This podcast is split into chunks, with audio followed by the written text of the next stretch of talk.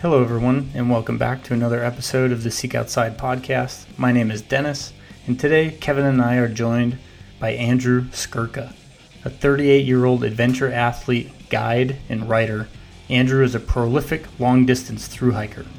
A few of his larger hikes include an Alaska expedition, where he hiked 4,700 miles in 6 months, the Great Western Loop, which was 6,875 miles in 7 months, in the sea-to-sea route, which was 7,775 miles in 11 months. Andrew is a former Nat Geo Adventurer of the Year, and he also suffers from adult onset hunting. We get into all of those topics in this podcast, and you can find more about Andrew Skurka on his website, Andrew Skurka, that's Andrew, skurka.com. Please enjoy our conversation. Andrew Skurka, welcome to the Seek Outside podcast. Hey, thanks for having me. And Kevin's here as well. Yep. Hey, Kevin. So I was chatting with you via email a few weeks ago, and I was kind of surprised because it wasn't something I'd really thought of, kind of thinking it through a little more, and now I see how, because like I was planning to do a fly-in hunting trip in Alaska. I still don't know the status of that. And you had mentioned that this COVID and what's been going on has really kind of messed with your guided treks and instruction as well.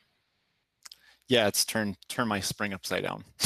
So my trips this year were scheduled to start in April. I had trips scheduled for April, May, June, July, August, September, and I had to postpone my April and May trips. Thankfully, I was able to postpone them to October, but I had to just cancel my June trips just outright. So yeah, it's been difficult because it's, you know, normally at this time of the year, like, so we're just, you know, our guiding season's like, we're sort of like really into it at this point, and it's just all a matter of like execution. And we're not dealing with like organization anymore, and we're not trying to like find like, you know, we've got empty spots on trips. Let's see if we can fill them. Like that. Normally that's done in like, you know, January, February. So, but this year just like, you know, it sounds kind of easy to postpone a trip, but you know, just making sure like all like the, so say like in West, the Utah clients from April. Well, there were 40 of them. So how many of them can like make the October dates? Can I keep the groups the way they were, or do you need to shuffle things around a little bit? And suddenly, you know, someone's like, well, hey, you know, I'd actually really like to join you in California in September instead. So now I'm trying to find them a spot there. So it's been a lot of work. I won't lie. Yeah. And what do your guided trips look like?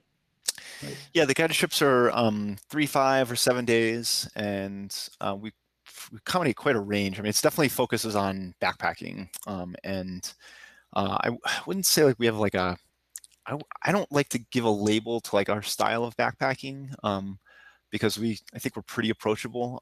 I'd say it's like a pretty commonsensical approach, which is, how do I say this? Maybe our style of backpacking is one where we carry the things that we need for our trip objective.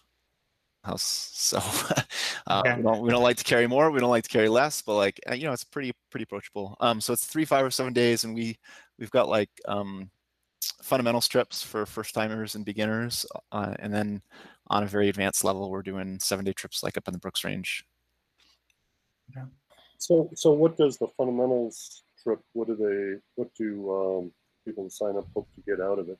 Do they hope to just learn a lot of techniques and lightweight and how to get the gear list, or what? Yeah, so that's part of it. So we do, before the course starts, we do an online like planning curriculum, and for us, it's just that's our way of making sure that they show up at the trailhead with the things that they need. So particularly all the gear and food that they need, but it's also an opportunity for us to teach them how to plan for a trip. And then once we get into the field, yeah, we're basically doing like a like.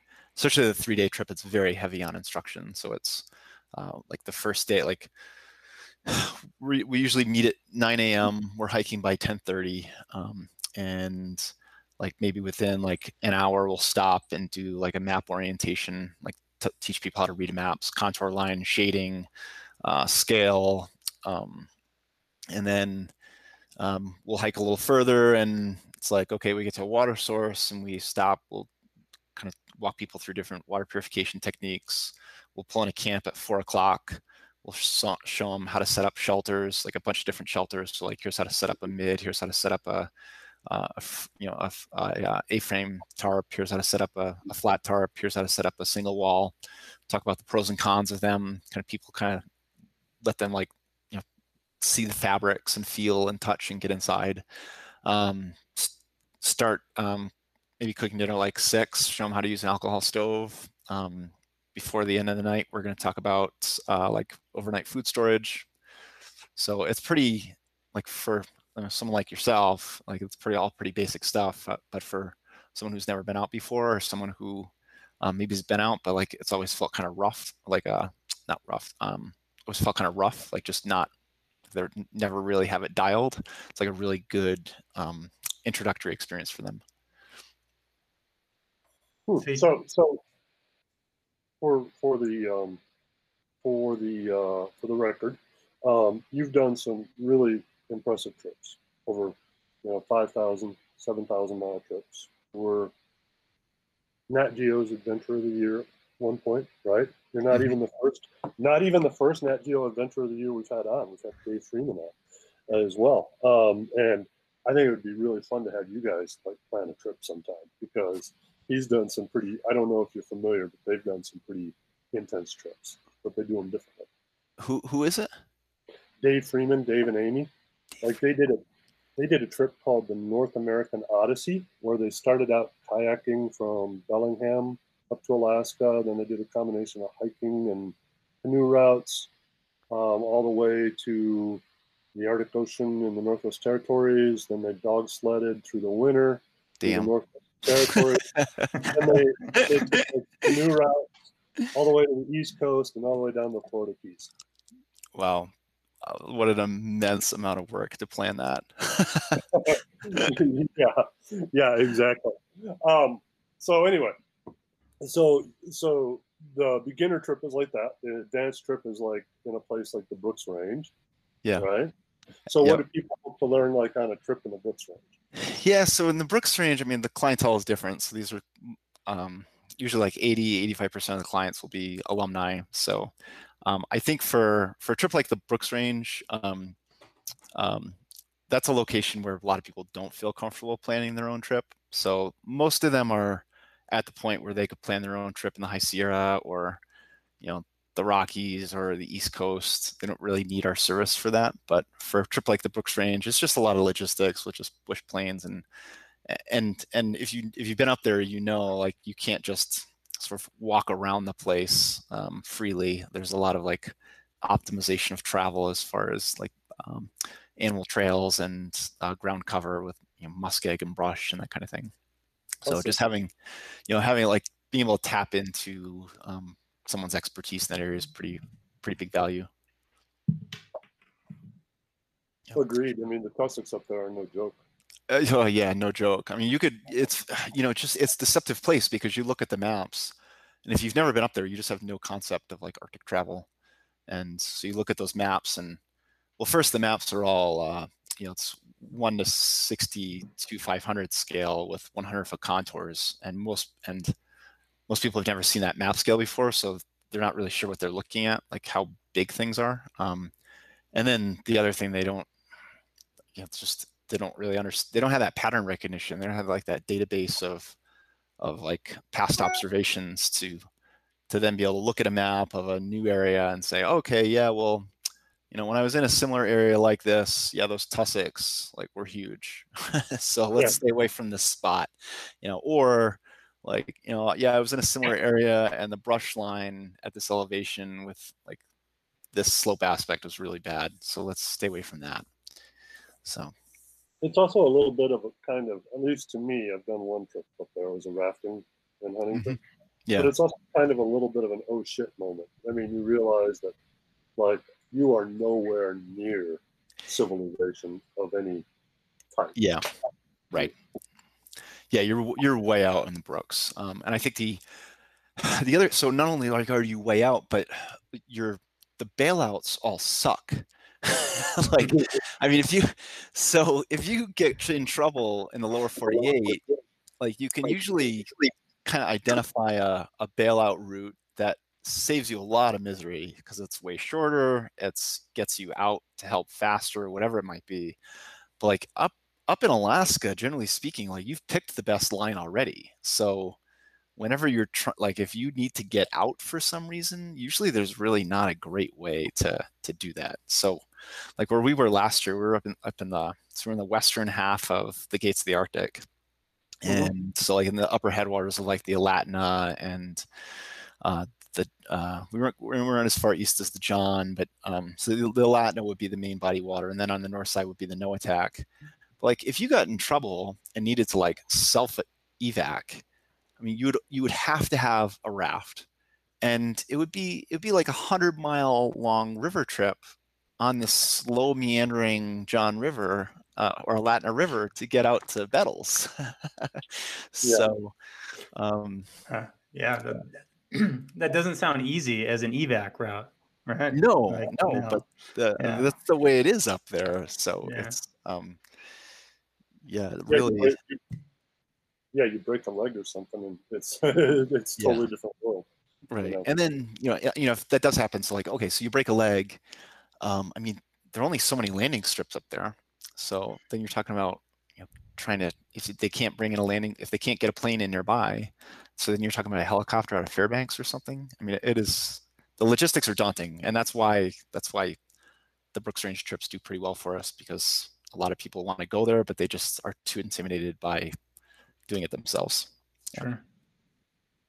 Can you talk just a little bit, just real quick, about kind of your Alaska Yukon expedition, so people get a feel for like your experience in Alaska? Yeah, sure thing. Yeah. So the Alaska Yukon expedition was my last big personal trip. It was 10 years ago now. It was 4,700 miles, 6 months. I started in March, finished in September. And it's basically a big loop, starting up in the Northwest Arctic, going down to Juneau, and then turning around and going up through the Yukon and back across the Brooks Range. So, and it was, started off on skis. So I skied, I think I skied like the first 1,200 miles. No, it was a little bit more than that, maybe 1,500 miles. And then the rest was on hiking in a pack raft. And I rented a sea kayak for the Yukon River for a couple hundred miles. Yeah. So. Did you ever at that time think like, what did I get myself into?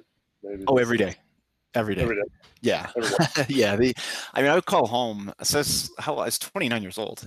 It's like, you're kind of an adult and like pretty mature already, but like still just, there's a lot like emotionally to deal with every day.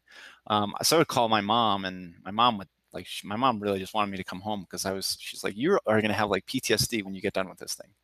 And I think that was kind of lost on me at the time, just how stressed I was because you wake up and every day you're not, it's very unpredictable. Like you don't really know like what's around the next corner. The weather is so much bigger. The rivers are all bigger.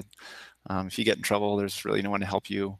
So it was just a lot to deal with solo all the time for 6 months. Did you go to a lot of the little villages? I did.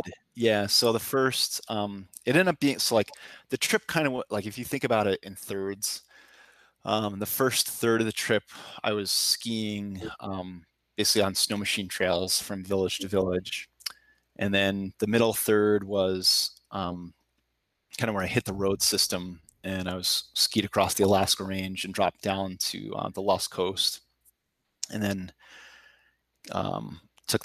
took the Yukon River up to Dawson City. And then the final third was across the Yukon Arctic and across the Brooks Range.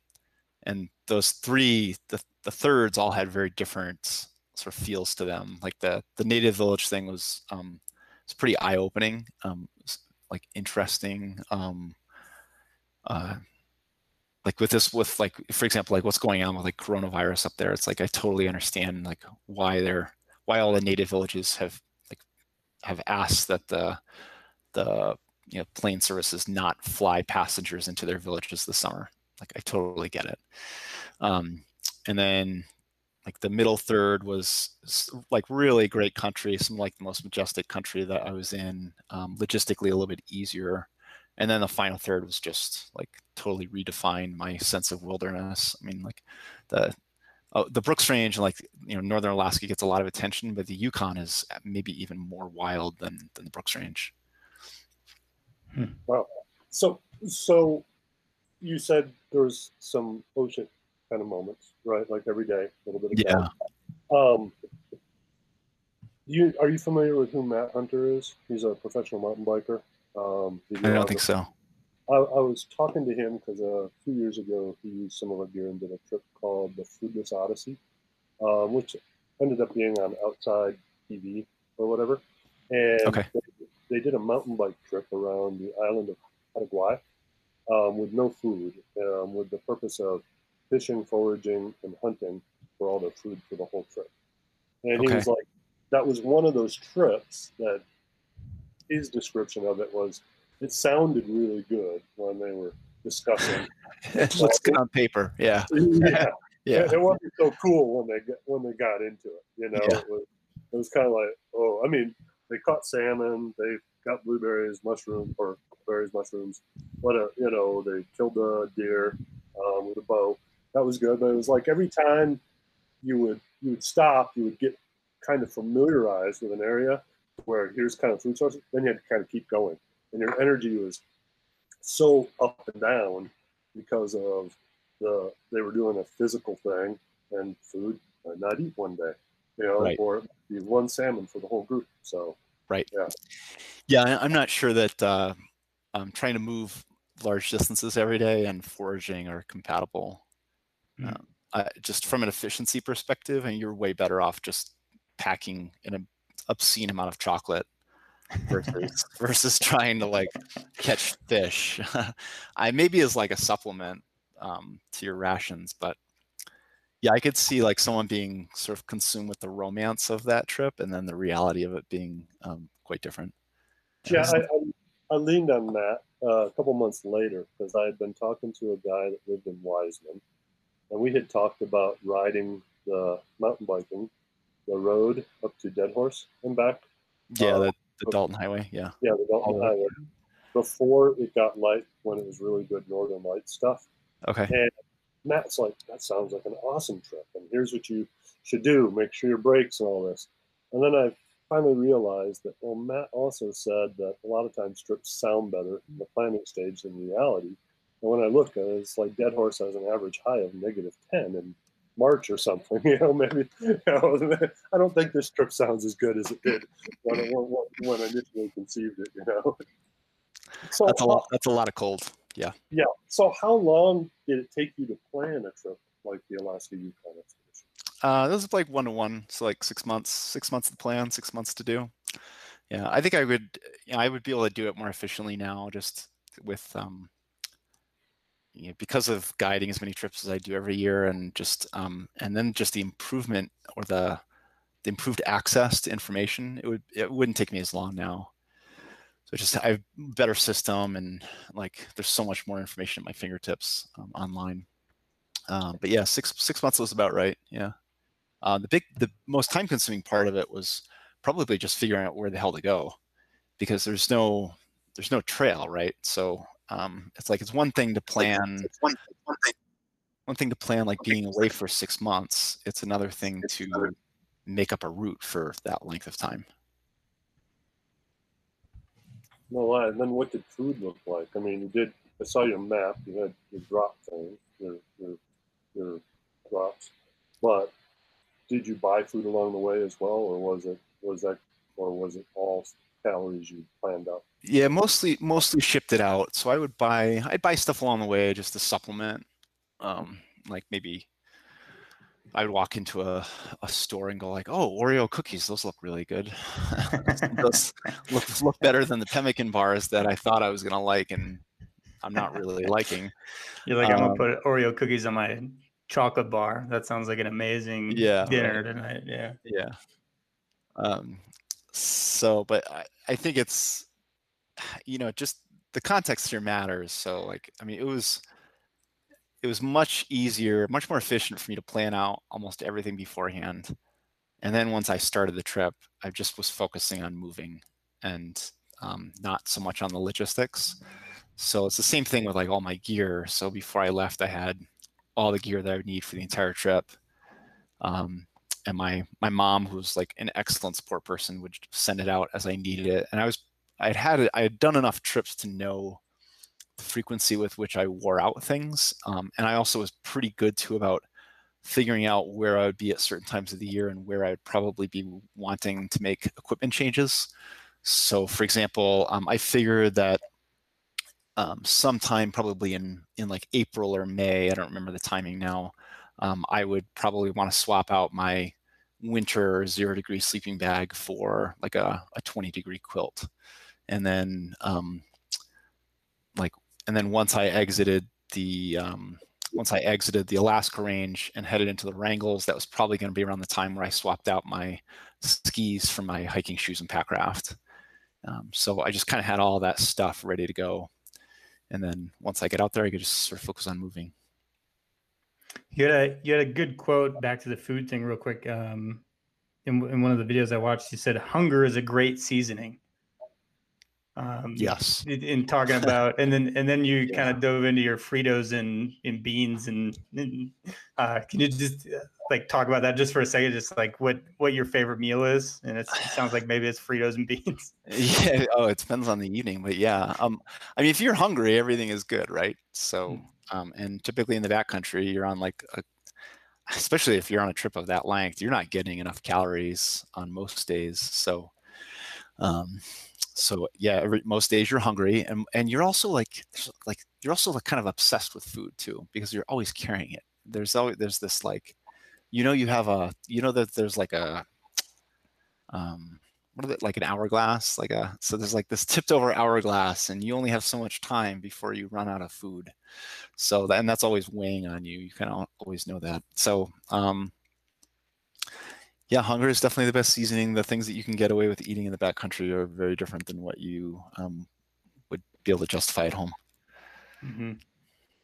Now, did you lose a lot of weight on a trip like that? You're a pretty slender person that runs and had already done a lot of trips. But yes, usually I think my experience is pretty normal.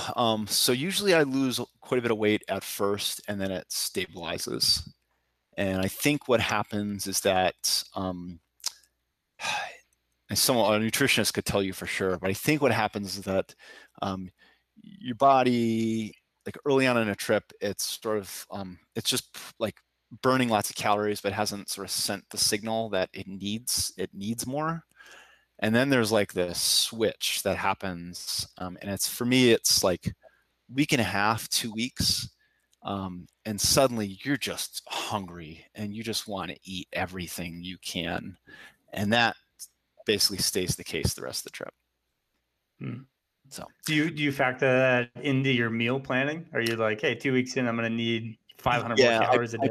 I bump it up. So, like most of the trips I've been doing in recent years, they've been, like a week to 2 weeks. And, definitely like after that weekish time frame, I will start sort of adding some extra calories, knowing that what I was able to get away with the first couple of days or first week just won't cut it anymore. Yeah. And like, let's be honest, I mean, when you're short on food, you kind of like everything kind of sucks. So like I'd rather be kind of like a, you know, fat jolly hiker, and like be pretty good on food and feel like I almost have too much, than to always feel like I'm just crabby because I want to eat more. Have you ever tried to experiment with just absolute different diets out there or different nutrition patterns, or have you pretty much stayed to your same? I think, you know, accidentally probably have experimented with most at this point. So I know like I don't do well with like real simple sugars. So like Pop-Tarts, I just can't do Pop-Tarts. I burn through them in like half an hour and I'm hungry again. And I also like have a strong preference for things that I have to chew. So like things like a goo or like powdered drinks, like that does not work, because you're just, they're like, by design, they're meant to be digested very rapidly and like give you a quick burst of energy. And I don't think when you're hiking, that's what you want. I think when you're hiking, you want stuff that sticks to your ribs. So, and then, I've made lots of other mistakes. So like I've done, let's see. So I thought at one point, like maybe like doing a bunch of different trail mixes, and like just combining like a lot of different ingredients into a bag of trail mix, like would keep me from like being bored of that. And what happens is like that trail mix just takes on like this cumulative flavor, and you just get bored of that flavor, even though there are different flavors inside of it. So like I realized like it was better to do, so more specifically, it's better to do separate bags of M&Ms, cashews and pretzels than it is for a mixed bag of those ingredients. Got it. That lasts you longer, like psychologically lasts you longer than. Yep. Got it. Yeah. Yeah. Yeah. Sometimes you just want the nut or whatever, and then sometimes combine them all.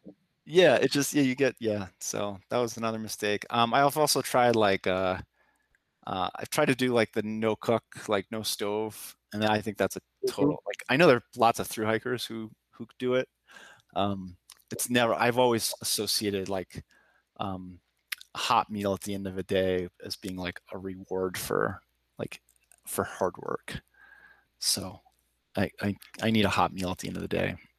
And it's really, it's just really ungratifying to like eat a bowl of like cold soaked beans. You're like, yeah. That's been soaking in an Nalgene for 4 hours. Right. Yeah. Just like, drinking them out of the Nalgene. Right. Like, yeah. And to each his own. I mean, I think, I really try hard not to be like kind of guru about my backpacking style. I think that there are definitely some right ways to backpack. But I think with food is a really personal thing. So I try to, that's more of where I'll say, well, this is what works for me, and your mileage may vary. So since you've done so much guiding, what are a couple of the issues that you see a lot of people have problems with that they can resolve? Well, we do a pretty good job of weeding out those problems. But I will say that like one of the patterns that we see a lot of is people want to pack their fears. So if they're afraid of being hungry, they pack too much food. If they're afraid of being cold at night, they'll pack a sleeping bag that's way warmer than it needs to be. If they're afraid of bears, they insist on being like in a fully enclosed shelter because still nylon is bear proof if you didn't know. It's all in the head, man. So what we try, one of the things that we try to do with the guided trips and that planning curriculum is basically to go through a process that helps you identify like what you actually will encounter, and that prevents your mind from running amok and you justifying a lot of things on the grounds of like, well, what if, or, just in case. And because that's when people get in trouble as far as what they're packing. Yeah. Carrying their fears around in the pack. Yeah. Totally agree with that. Yeah. That's interesting. So let's kind of back up. Your first big hike was on the AT, right? Yeah. You weren't really an ultralighter at that point. Oh my God, no! You're not even ultralight. Like that term hadn't even been defined. This was 2002. GoLite had been founded like 3 years prior. Heavy, huge packs. Like everyone was still backpacking like it was the early 1990s. So there were two guys on the entire trail that summer I met who had hammocks. And these guys were like. And then there are two other guys they're called the Trees that had GoLite packs, and like people knew about these guys because it was like what they were doing was that revolutionary that like word spread like up and down the trail about the Hammock Brothers and about the Trees because these two guys were using hammocks and these other guys had GoLite packs. So it was a very different thing. And then I also had no idea what I was doing, so I was like, at the time, I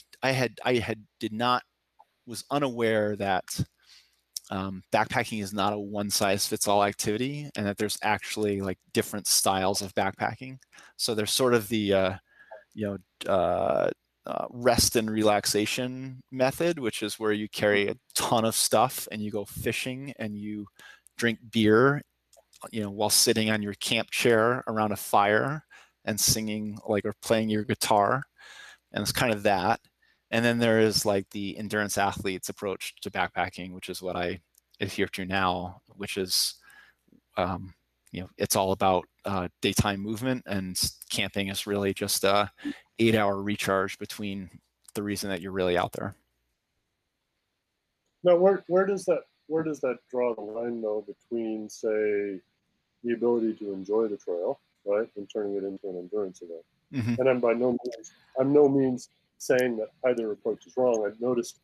I've been kind of thinking about doing a couple-week backpacking trip. I'm monitoring snow levels. I was thinking about going through the Weminuche, or maybe going from New Mexico through the Weminuche to Molasse and then back down to Durango on the Colorado Trail. Kind of haven't really made up my mind. But I saw someone post that they averaged 25 miles or something on the Colorado Trail one time, and then the next time they averaged like 14 miles and or something, went much slower and realized they enjoyed it a lot more. And likewise, I have seen people that, you know, have the idea that they're going to hike at night a lot, so they can carry a smaller pack. And to me, although I've done stuff at night, that kind of is defeating, especially a scenic trail like the Colorado Trail or parts of the Continental Divide. It's kind of self-defeating to be walking through beautiful mountains in the middle of the night and sleeping in the day. Yeah, I don't know why. I try to avoid night hiking at all costs, because I agree with you. There definitely is a line, but like, I mean, that line is very personal. So, I mean, some people, like at one extreme end, you have like just a pure masochist, someone who just thrives off of punishing themselves. And it's really not for me to judge or you to judge or anyone else to judge, like, that they're doing it wrong. Right. Like, that's kind of their style. I think where I say that there is like a right way to backpack is that your setup needs to reflect your style. So like that masochist who wants to hike for 20 hours a day and be sleep deprived, like they want to be like optimized for on-trail comfort, super light, like carrying as little as they possibly can. And then, you know, if I'm going to go out, say, with my wife, where the trips tend to be more casual, you know, I'm going to bring a big backpack, and I'm going to pack her Kindle and a washcloth, so she can get like a hot face bath at night, and you know, I'm going to bring like a bigger stove so I can make coffee in minutes rather than hours with an alcohol stove. So it just, you just want to make sure that your kit is consistent with your style. And on the Appalachian Trail, back to this, when I started, I was like trying to walk from Georgia to Maine, and I thought I was going to go out there and be like one with nature and like be like John Muir and like hang out all summer in the woods. And that's not really how you get to Maine. So you, like, I started off with, I'm just thinking like, sorry, but like I started off with, I had a book, like I carried actually maybe even 2 books, like a hardcover book. Yeah, maybe a hardcover book. Like, you know, and not to say that, look, a book is bad, but, you know, that book was inside of a backpack that's, you know, like all in, I was carrying like, I don't know, 40, 50 pounds. Like, you know, that's not the kind of, I wasn't having a good time, let's just put it this way, carrying that much weight, trying to do 20, 25 miles a day through Georgia and Maine, or Georgia and Tennessee, North Carolina. Yeah. Can you just contrast that? Like, so you just said 40, 45 pounds or something, you know, like what would you do today? You know, I mean, that was almost 20 years ago, right? 18 years ago or something. Like, right. What would that look like today if you were going to do that again? There are only 2 times that I'm carrying that much weight now. One is if I'm training and I have like literally I've put bricks in my backpack for weight training, and the other is when I'm carrying out an elk. But there's no, I'd say that my typical Typical pack weight nowadays, like minus food and water, you're probably looking at, it depends on like if it's a personal trip or guided trip, probably like 10 to 15 pounds. Bear canister adds 2. And then food weight is going to be 1.5 pounds to 2 pounds a day. Okay. So, so that's like, that's like 30 pound difference from kind of what you had done at that time to what you would do today. Yeah, thereabouts. Yeah. And the other crazy thing is that, like, I would say that I feel way more comfortable, like just in terms of my preparedness to deal with the conditions, with a pack that weighs 10 or 15 pounds now versus what I was carrying, 40, 50 pounds, whatever it was before. Like, I mean, I started off the Appalachian Trail with a, it was a North Face wind resistant jacket, or rain resistant jacket, water resistant jacket. Because I didn't understand that, like I remember reading the hang tag and it said water resistant. I'm like, sweet, this will be my rain gear. And I get out there and it's, no tape seams, doesn't have a membrane on it. Like the DWR finish, is like gone in about 10 minutes. Mm. So I was like, like hypothermic in the Smokies, because I got stuck in like a cold rainstorm and had no way to like stay dry. So yeah. So you're out there. You're carrying a lot of weight, right? And now you've made a career, and you arguably might be one of the most famous backpackers in the world, or adventurers, right? At this point, was there some time in that trip that you said, "I'm going to do this," and I'm going to? Well, was there anything that led you to believe that you would be doing the C2C or the Alaskan Yukon expedition, or was it really just trying to complete that trip and make it through, and you were happy you were done with it? And yeah, I think with that trip, I was just trying to survive every day. Like I just focus on the here and now. I'm like, okay, like how am I gonna? I mean, literally the first day, I'm like hiking. I'm on the approach trail, and I'm like, this blows. Like this pack weighs a ton, and I have not like walked on level ground in like 4 hours. I've just been hiking uphill the entire time. And I started chanting Katahdin to myself because that was the only way to keep myself motivated to carry on. So yeah, I don't think when I did the Appalachian Trail in 2002, that like the Alaska Yukon expedition was like a glimmer in my eye or anything. I mean, that was like, so I don't know, that was, I'd be like talking to like a prehistoric human about like landing on the moon. It was like not just different. I mean, there did become a point where like me doing long expeditions became normal, and like where I was consider myself basically a dirtbag through hiker, and that was my lifestyle. That's what I did. And I was always looking for like the next trip, always focused on the one I was doing, but expecting that there would be one that came after it too. So what was your next trip after the Appalachian Trail? I came out to Colorado for a summer intern with GoLite, and then I did the Colorado Trail while I was out here, and then the next big one was the C2C route. So that was 2004, 2005. That was the longest mileage. It was 7,800 miles. It took me 11 months. So you didn't go the PCT, CBT route.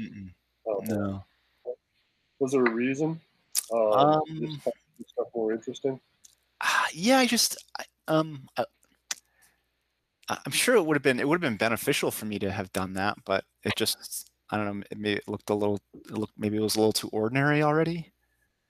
It seemed like too natural, like too much of a given progression.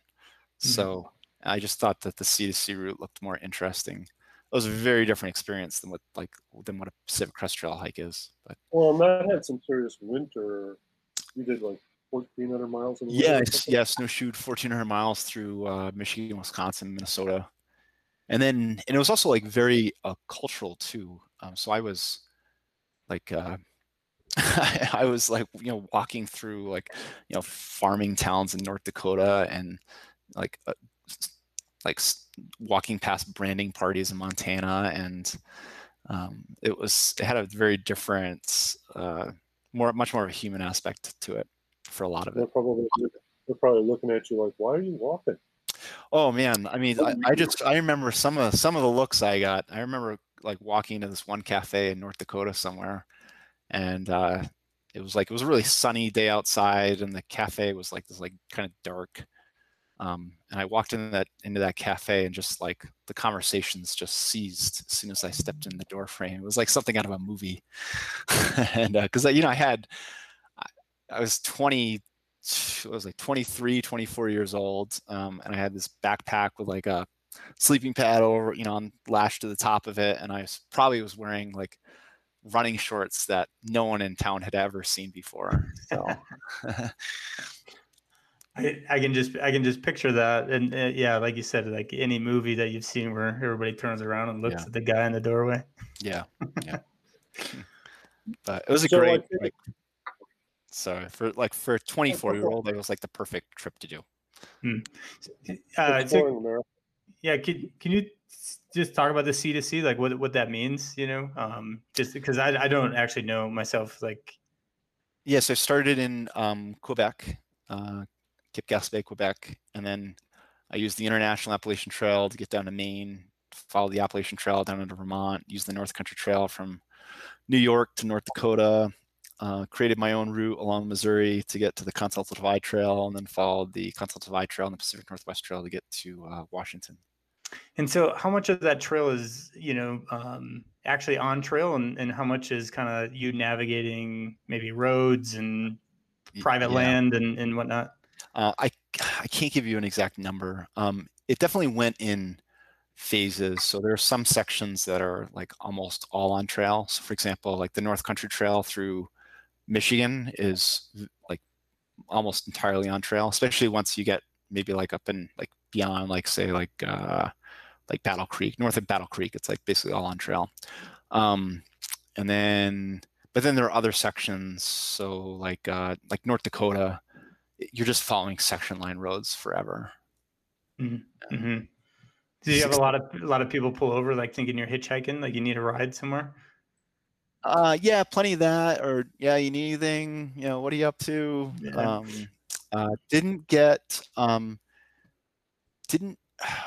Just trying to think. Like, very rarely had issues. Like the only time that I can like think of that, like law enforcement pulled up once. I think I was outside of Fargo, and he's like, "Where are you going?" And I'm like, "Well, I'm going to Washington." Well, where'd you come from? Well, I started in Canada. Yeah, so it just, but you know, I was young and like, you know, fresh face, like, you know, and I dressed the part. Like I looked like I was going somewhere. I wasn't like I wasn't hoboing. Yeah, yeah. So that always helped. Yeah. No, I take it on that trip you got pretty familiar with vapor. Not on that trip. That trip is where I realized that my kit was missing something. Okay, and what was it? Well, I would, you know, I'm up there, and you know, temperatures like, you know, nighttime temperatures regularly below zero, and I can't go more than like 3 or 4 nights before my sleeping bag is soaking wet. Okay. So I'm like, how do you do this? Okay, so explain. Go through kind of what happened there. And so what was happening is that as I was perspiring at night, and not sweating, but just, you know, your natural sort of perspiration from your body, and that moisture was trying to move its way through my insulation, like insulated jacket, clothing, into my sleeping bag. And while it was moving through my sleeping bag, it would hit the dew point, which is inside my sleeping bag in those temperatures. And when it hits the dew point, it turns from humidity into like physical vapor, like, or into like actual moisture.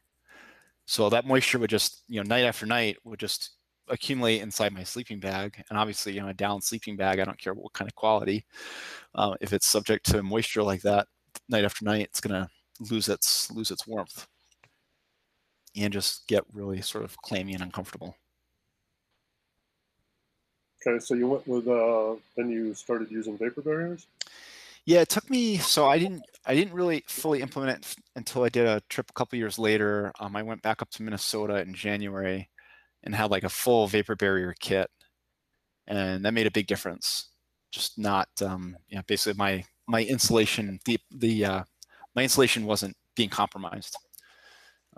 And then there are other benefits too, like you don't have like the evaporative heat loss during the day, because you're just so you can kind of stay warmer for clothing that weighs less. And then I used vapor barriers again during the Alaska Yukon expedition for the first couple of months, and when temperatures were cold. So you wore them as part of your clothing kit then as well? Yeah, I think that's the way to go, because so you have two options with the vapor barrier liner. You can do like a sleeping bag liner, and that protects your sleeping bag, but that means that you're basically having to sleep in your underwear. So like long johns and a base layer shirt at most, because if you're wearing more than that, you're sort of unable to feel the perspiration, and that perspiration will get trapped in those outer layers.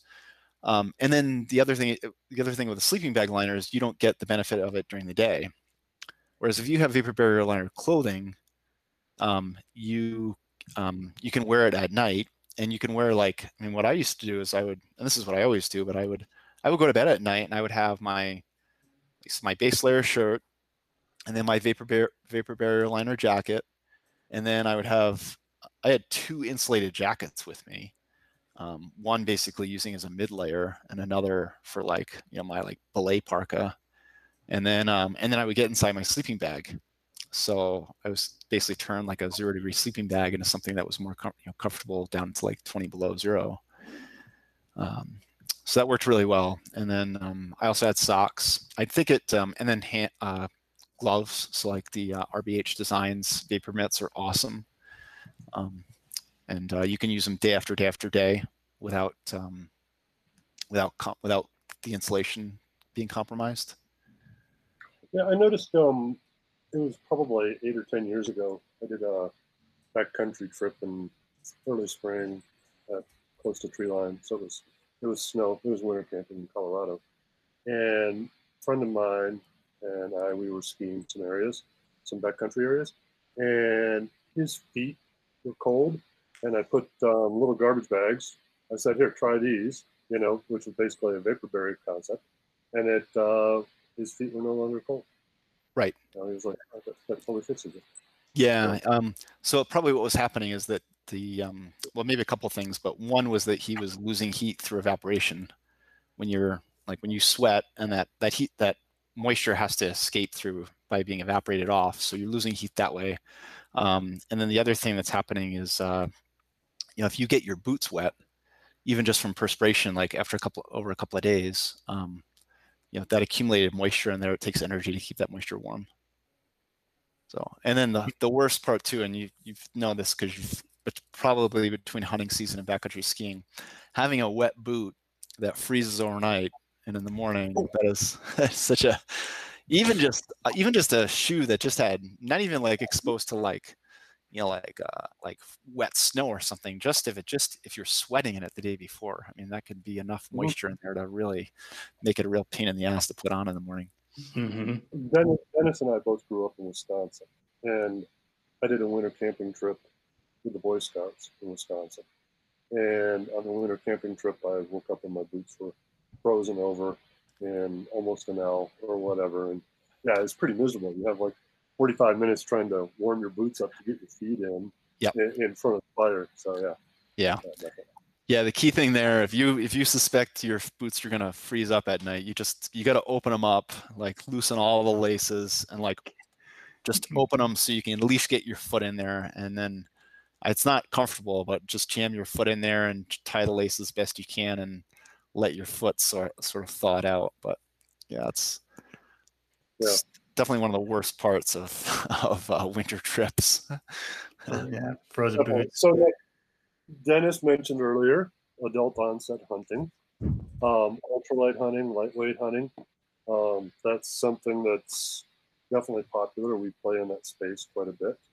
But then there's also people that say, well, it's retarded to try to go lightweight hunting.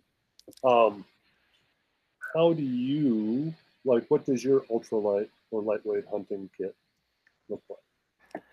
It's not very ultralight. I was gonna say, would you call it ultra? Like, yeah, what's the title you would give your own kit?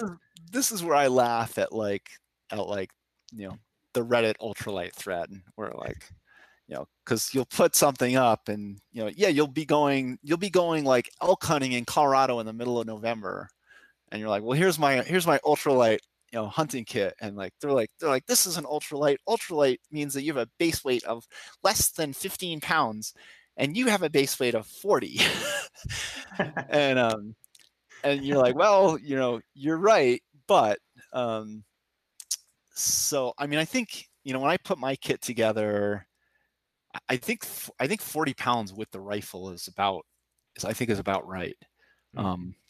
Cause you got to figure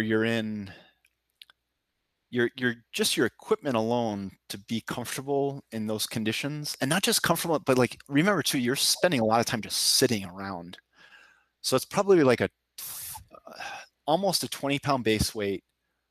And then you've got, say, not quite 10 pounds of hunting equipment. So like optics, game bags, you know, knife, you know, like that kind of thing. And then finally you have your rifle, or, you know, whatever you're using. And that, you know, for me, like, you know, I've got a fairly lightweight rifle. It's a Tika T3. But by the time you put a scope on there, it's like a 6 pound rifle. You put on I don't know how much the scope weighs, probably 2.5 pounds. It weighs 10 pounds too. So yeah, you're at like 40. Mm-hmm. So it's I have like my thinking on hunting has like evolved as I've gotten into it. Like I think when I first started, I was like, oh, like I think basically I could like go on a backpacking. Basically go on a backpacking trip with a rifle and maybe try to put something down. But I'm just not convinced that that's really it's not really practical in a lot of locations and a lot of times a year. Yeah. Maybe that's a term we need to work on defining. What is lightweight hunting? Yeah. Right. Like cause if you go ultralight, right? If you start your Reddit thread and you say, hey, I'm an ultralighter, they're going to say, well, it's 15 pounds or it's 12 pounds or it's 12 pounds, 6 ounces is like all you get. Right. It's like somewhat clearly defined, you know? But yeah, I mean, there's a bunch of extra variables in the hunting stuff that you have to bring, you know, if you're going to do meat care properly in the backcountry, you have to bring these things. You can't just not bring them. Right. Yeah. And if you're going to be comfortable sitting on a windy ridgetop, you know, in 35 degree temperatures, like glassing for hours, I mean, you can't not bring insulated pants. Like it's not going to happen. So I think you can get into the 30s. I think you can get into 33, 35. I think I've been in that range quite a few times. I think I start balking when I get up closer to, you know, 40. But generally, like I will consider my summer kit is probably like 13, 14 pounds plus food and water. But I'll consider my hunting kit usually like around 20, maybe a little bit more than 10 pounds for rifle or just hunting gear, you know, 7 for rifle, a pound in game bags and or game processing, rangefinder, a pound or 2 for binoculars. And you end up about right in that vicinity. Yeah. But it's different. You can't control things the way. If you're really trying to hunt, instead of being on a backpacking trip with a rifle, you can't control things the same way that you can in backpacking. You know, backpacking, you'd be like, well, the weather, a storm's blowing in. I think I want to bail to 2,000 feet lower, a little more sheltered. But you might be in a great spot for weather, but it's going to be a real shit show. Yep. Yeah, I mean, the conditions are. I mean, you know this because you guys live here, but like, you know, October, November for rifle season in Colorado. Like, I mean, the conditions are rough. It's you know, the nights are long, and it's. I feel like every year I've gone out. Boy, since the last year I went out and didn't get hit by a storm was 2016. So it's been 3 years in a row where we were out in second or third season and got whacked with something. And it's, you know, cold and wet and yeah, just a lot of moisture and yeah. It can be 10 degrees, 6 degrees, whatever. So yep. Do you go sleeping bag or quilt for hunting season? Oh, definitely a mummy bag. Yeah, I think the cutoff for so this is like personal. It was funny to hear you say that like you can get by without insulated pants like in the 30s, and like you'll find me in the spring like if I'm out there without insulated pants in the 30s. It's just a body type thing. So for me, like the cutoff for mummy bag and quilts is right around freezing. I think if I'm gonna be seeing regular nighttime lows below freezing, I don't think the weight advantage of a quilt is worth the draftiness of it. I agree. That's about my cutoff as well. I've slept in testing to -25 in like a dual quilt setup on a big down mat or whatever, but it's not something I would trust going with. If I expect it to get much below 30, then I'm starting to take it out. Yep. Yeah, I think. Because between it's just drafty, and then the other thing is like you just need so much head insulation to keep yourself warm if temperatures in the 20s. They're like, you know, even like a belay parka probably doesn't have as much insulation for a hood as like a mummy bag hood does. So I would agree. Now, one thing that actually I think works pretty well, and I've taken a few times on winter trips, is those faux fur ruffs. You know, that like would be on a big. Oh. But those work really well. Yeah. Yeah, that's a totally underrated, unknown, like sort of feature on jackets. For my Alaska trip, I bought a coyote fur and had my mom sew it onto the hood of one of my jackets, and it was amazing. Yeah, it keeps the breeze. It seems to keep air closer to your face, so your face doesn't get as cold. Yeah. So yeah, those work really well. So yes. Sleeping pad for hunting season. Are you a closed cell foam, an air pad? I usually go with an air pad. I usually just go with my X-Lite. Oh yeah. Yeah. Just I bring an X-Lite.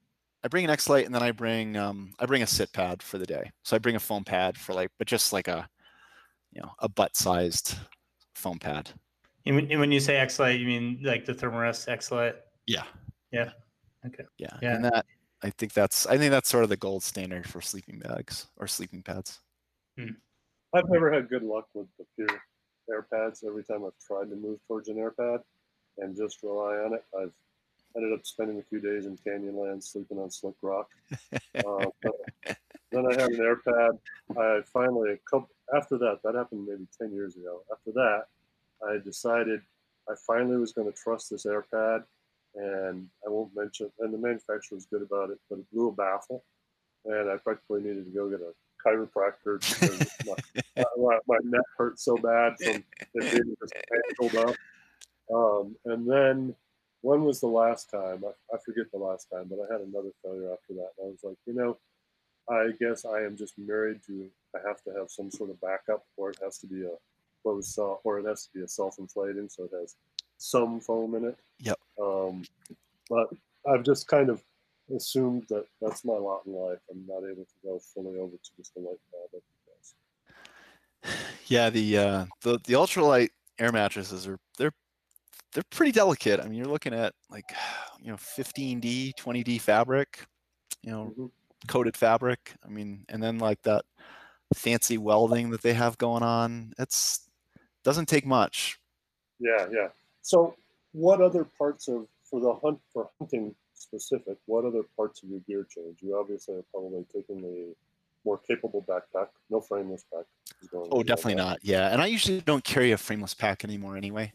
I just think that they're, I just find them too limiting. I mean, if you're going to, it's often the case, especially when I'm guiding, where you're looking at, you know, most of the places where we guide, we have to carry canisters, and then food up to 7 days. It's just sort of impractical to carry a frameless pack.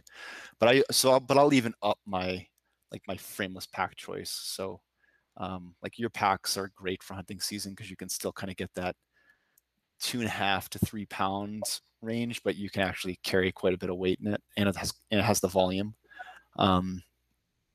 I change out a lot of my clothing, so just my clothing system assumes that I'm going to spend a lot more time just sitting around, and I can't rely on my body heat to stay warm all the time.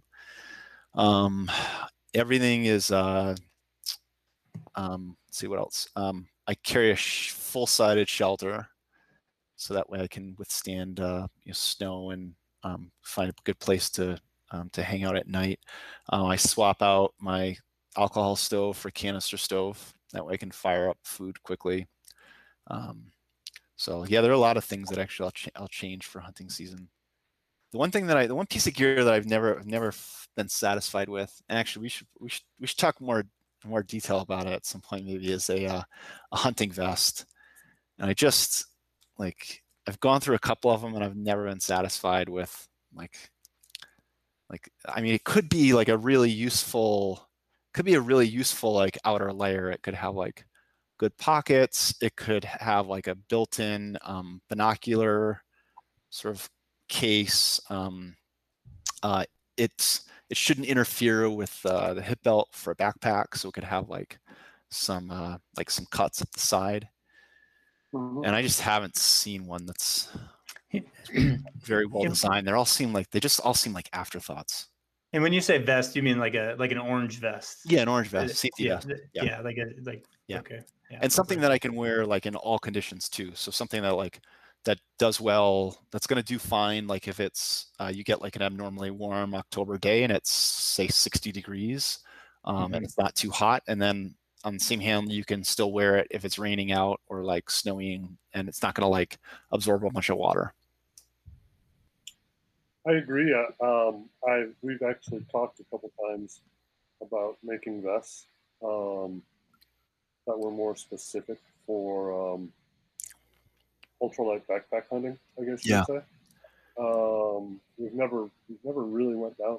We talk about a lot of things that we don't do. I bet. Yeah. As a manufacturer, I mean, we only have so much capacity, right? You know.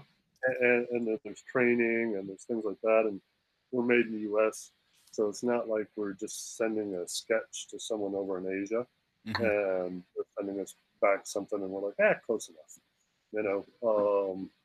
You know, like right now we have a fairly big list of ideas, but we've been really, really busy, and so I know that nothing's going to get done other than a few prototypes.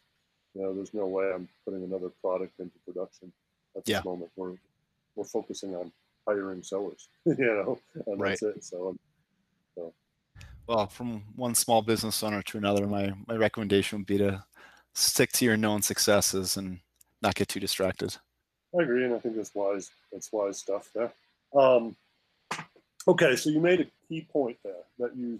And I'm going to kind of paraphrase it. But what you said was the utility of a frameless pack, or something you feel is kind of maybe obsoleted a little bit. Frameless packs aren't obsolete. They're just very niche, and they don't have the – if someone's going to buy a backpack, it's very rare where I'll tell them that they should get a frameless pack. Like, I just – they just don't have that upper range that most people need. So, for example, let's suppose, you know, just make up like the average backpacker, you know, their long trips for the summer might be like 5 days, say. They probably at some point will go to a national park where there are a lot of bear canister regulations. They probably don't have a super streamlined kit. And they probably also aren't interested in punishing themselves with, you know, 30 or 40 mile days back to back to back. So when you start adding all that up, I just think that most people would be much happier with a backpack that weighs between 2 to 3 pounds, has a frame, can carry a beer canister, is durable, has some like basic features like external side pockets, hip belt pockets, shoulder pockets are great, and you know, most people will be really happy there. The only people that I think like can get away with frameless packs basically are thru hikers or like really hard charging weekend warriors. That's funny because you mentioned kind of as a business, small business owner kind of saying we often get requests to build frameless backpacking packs. Yeah, I've been reluctant to it because I'm like, if there's one thing that we probably do really well in backpacks is our suspension. I think agreed. Up with weight class, and so right. Why would we go with a suspensionless? And I think customers ask us because they think, well, you guys use some good fabrics, but then I internalize and I'm like, well, but that's getting rid of probably our best, the feature that we do best, which is our suspension. Yeah, I think your reaction is correct. I mean, where I see you guys as a company, at least your pack line, is that you guys make lightweight packs that carry a lot of weight, and that will withstand sort of the abuse of some of those like more rugged activities. So, and the Made in USA thing is sort of a sweet addition too. So if you guys got rid of your if you got rid of your frame, I mean, you guys probably could differentiate yourself a little bit, but it's a pretty crowded market. Like, I think that you guys have a little bit of a niche with the weight of your packs combined with how much they can carry. Whereas if you guys just make a frameless pack that has sort of the right feature set, I mean, you're competing with a lot of other brands. Very. So, you talk about doing 20, 30, 40 mile days. And relatively frequently. Do you pay a lot of attention or do things to keep yourself limber, or is it just the result of your training and your running background that you're not getting, say, IT band or knee issues or some other issues cropping up? Yeah, so I've been like really fortunate and for a while now, and no major injuries. And I don't know what. I don't know exactly what the cause is of that, but I maintain a pretty high level of fitness like all year round. So like right now, Dennis and I were talking earlier, but I've been running, I was training for a marathon all winter and spring. Right now I'm kind of transitioning back to the trails, but I'm running 60, 70 miles a week. Like this weekend I ran 19 on Saturday with 4,000 vertical feet of gain, turned around Sunday morning, went back out for 11 with another 3,000 vertical feet of gain. So, I think that carries over pretty well when I do want to go backpacking. I'm probably not like as strong as I would be optimal. Like I don't carry a pack as well as I used to. But sort of, you know, the endurance and the fitness is still there.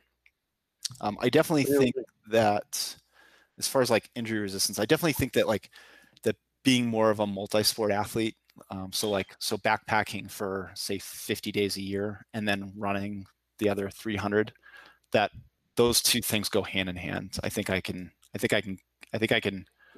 run more miles and more vertical because of the backpacking, and I think that I can like more easily jump into a backpacking trip and knock out huge mileage and vertical because of the running. Yeah, it's almost like you're taking a break from running by going backpacking. Yeah. Yeah, but the backpacking just kind of complements, gives you the rest period, builds that muscle because you're carrying weight, yeah. And then you transition back into the running. Yeah, it makes a lot of sense. Yeah, and it's definitely like not a perfect carryover. Like when I come off of a backpacking trip and start running again, I mean, I feel like, I don't know, like an elephant. my legs are like what is this? Why are you telling us to move so fast? Yeah. Where did all this muscle come from? Yeah. That's a quick question too. I had when we were talking about, you know, bringing it back kind of to the Alaska Yukon expedition, 6 months, you're doing this thing. Like, and you were talking, you know, like every day was hard. You're by yourself, you're doing this thing. It's like a mental game every day. Like, what is your transition to, you know, quote, real life after that? Like how long does it take you to decompress from a big trip like that? That one was easy. I was just so ready to be done. I mean, like, I'm not offending anyone making this comparison, but like, you know, when someone from the armed services comes back, like they're excited to be home and out of danger and like some creature comforts and companionship. And I was ready for all those things when I got done with Alaska. I embraced it. Was that feeling the reason that was your last really big trip? Maybe a little bit. Like I think actually what happened is that I got I felt pretty satisfied for like a couple of years. Like I've been like, okay, well I've checked off that adventure box for, I think I can like take a break for a little while. You filled it in. You didn't check it. You like filled it in and then filled the other three boxes in. And in the process of taking that break, I just acquired like other interests or like other responsibilities. So like I met my wife, I bought a house, I started a guiding business. So there end up being some other things that sort of have prevented me from that have made it more difficult to like go out again for 6 months. Yeah. Could you say you matured? Like I got a house, did all things. I grew up. Yeah. Yeah. So let's go back to that trip real quick, because there's a couple things you've mentioned earlier. You mentioned bear cans continuously.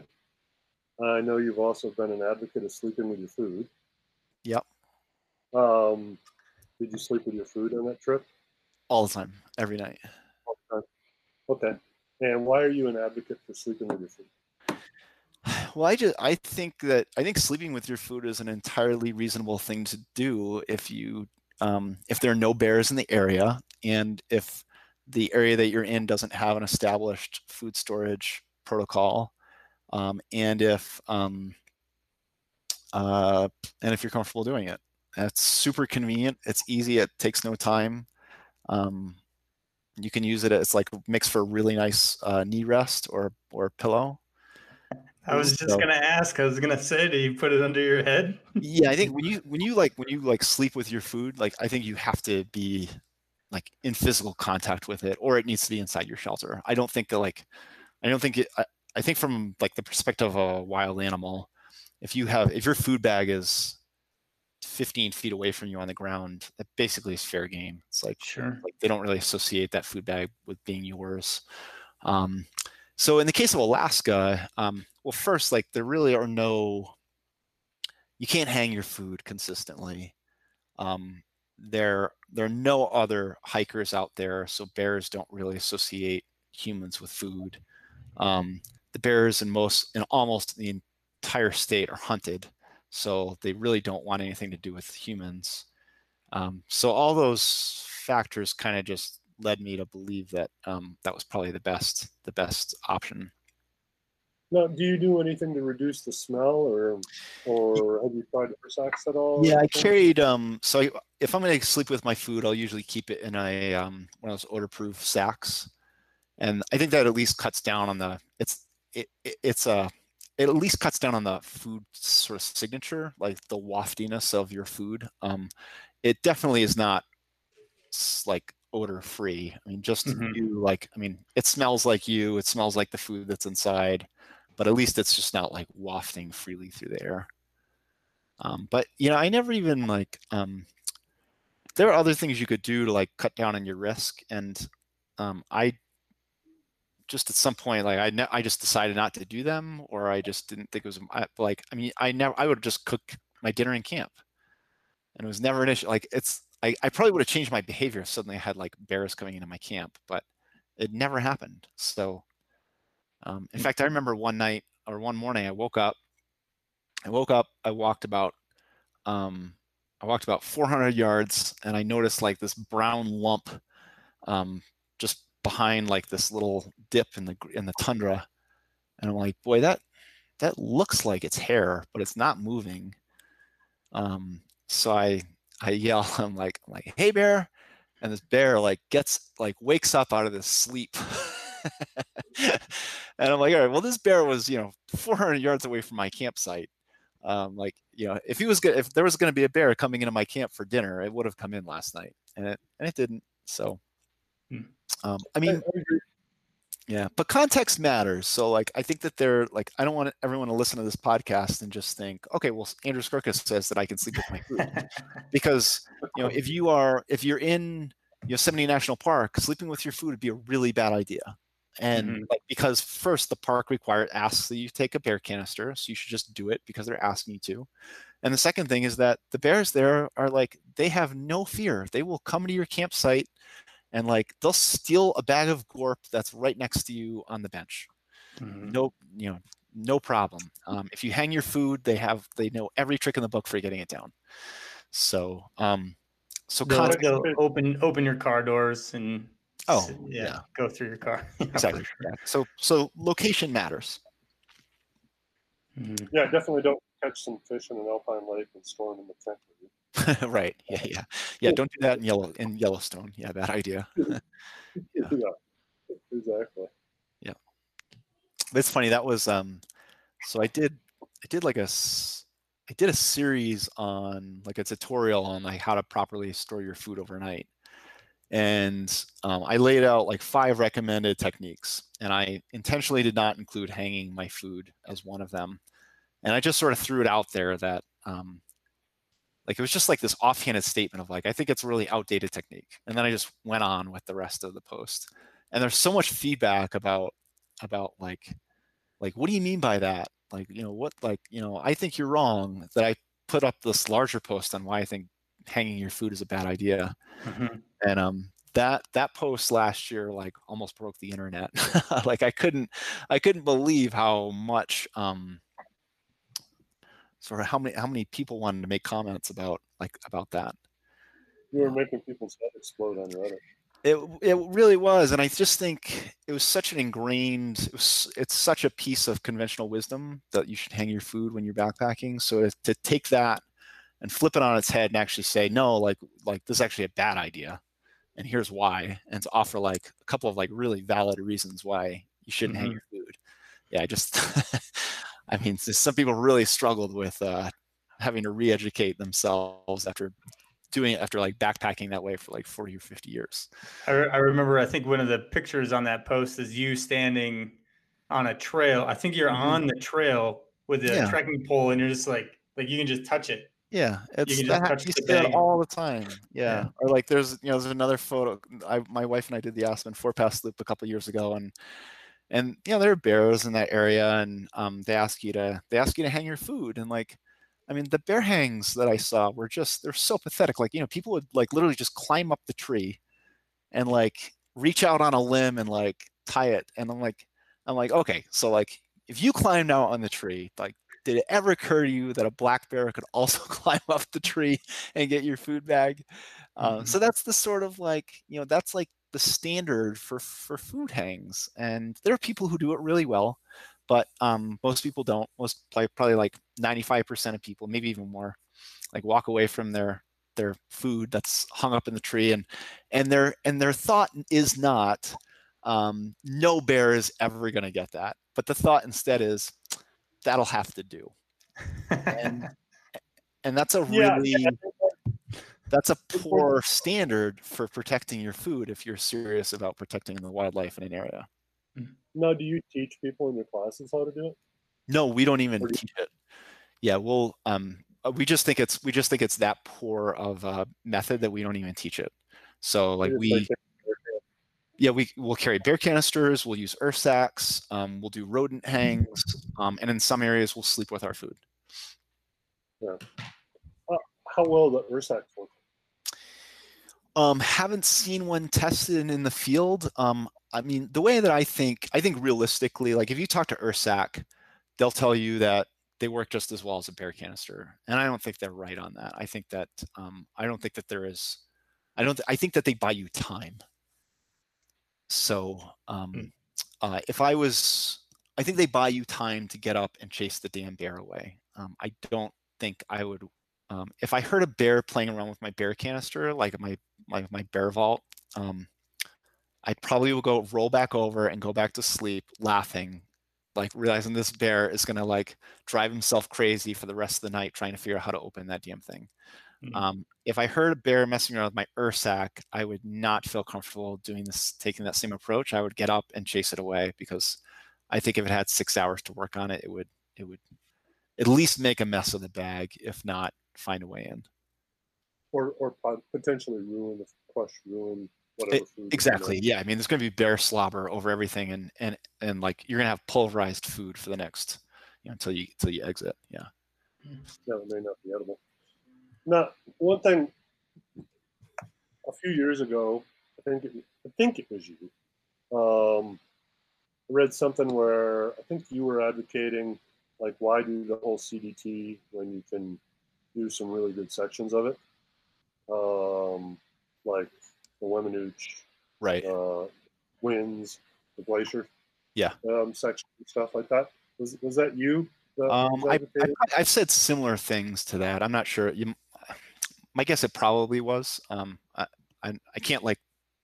I can't draw like a specific place. I'm like, oh yeah, I've said that exact thing. But I think what you're saying, like the argument that I've made for like the past couple of years is that, you know, there's so much like the backpacking community very much like it puts up on hero status like the long distance trail, mm-hmm. And thru hikers, and I just like with where I am in my life right now, I don't have you know, even 2 months to go do like even a shorter long distance trail. And even if I did have 2 months, like no, like having had the experiences that I've had, I know that a 2 month through hike means that you're going to spend about, I mean, it depends on what trail, but you're going to spend like a third of that going through like really marginal, just shitty areas that are like, this is boring as hell. You're going to spend another third going through areas that are pleasant and nice and like you're enjoying yourself. And then you're going to spend a third of areas that are like drop dead gorgeous. Like, wow, I'm beside myself at how amazing this place is. And my position nowadays is like, well, you know, I've got, you know, I'm lucky, like in a normal summer, if I get out for like, say two, 3 weeks on personal trips, I want to spend every single day in a kick-ass place. So I'm just going to cherry pick the areas I want to go to, and I'm going to ignore the rest. Driving through Wyoming, say on the east side of the Wind Rivers, yep. You look at winds and you're like, wow, that's a cool mountain range. Yep. Right? And then you come across the Red Desert area, and you're like, myself, I've been like, why the heck would I want to ever hike through the Red Desert? Yeah. Right. Yeah. And that's basically the, you know, the thing. So you're absolutely right. I mean, if you had a week, why would, you know, of course you're just going to spend all your time in the winds.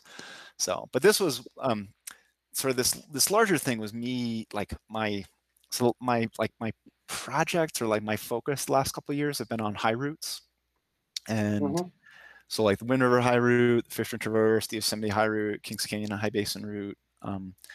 It's been a great project for me because it gives me it gives me a goal, it gives me something to like go do. I feel really like it's a really novel, like I can apply like all of my planning skills to a new route.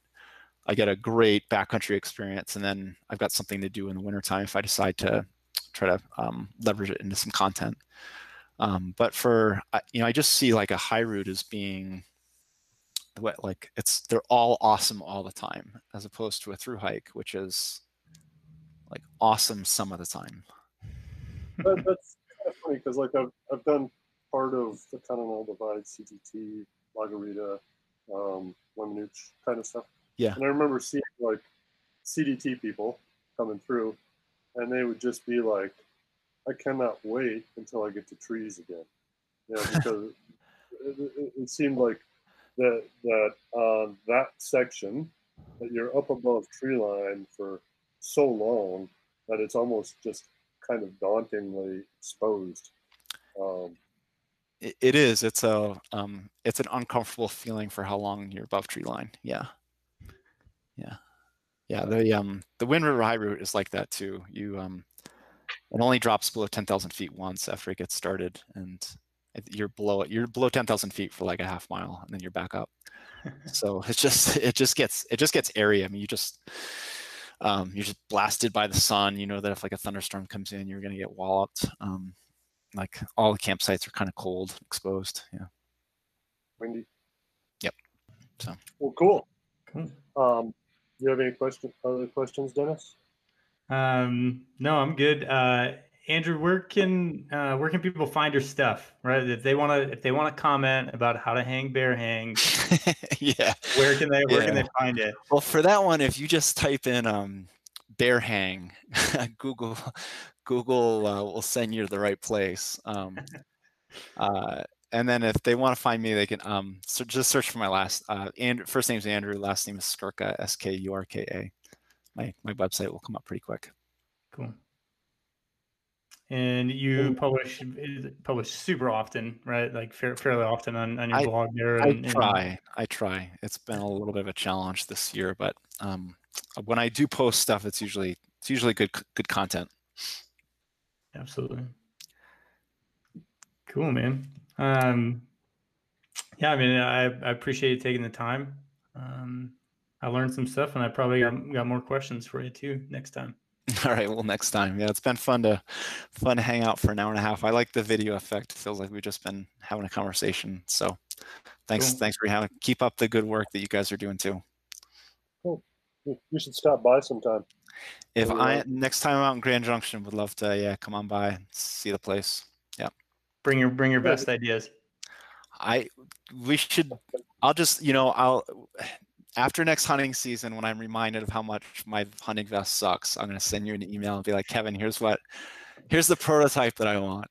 Here's the one. Yeah, exactly. Kevin, here's how you need to allocate your limited resources on this hunting vest that 10 other people want. So, All right, cool. Well, have a good day, guys. Thanks very much. Yeah, thanks. Awesome. Hey everyone, real quick before you go, I just wanted to say thanks for listening. And if you've been enjoying what you're hearing, please leave us a review wherever you find your podcast. Thank you.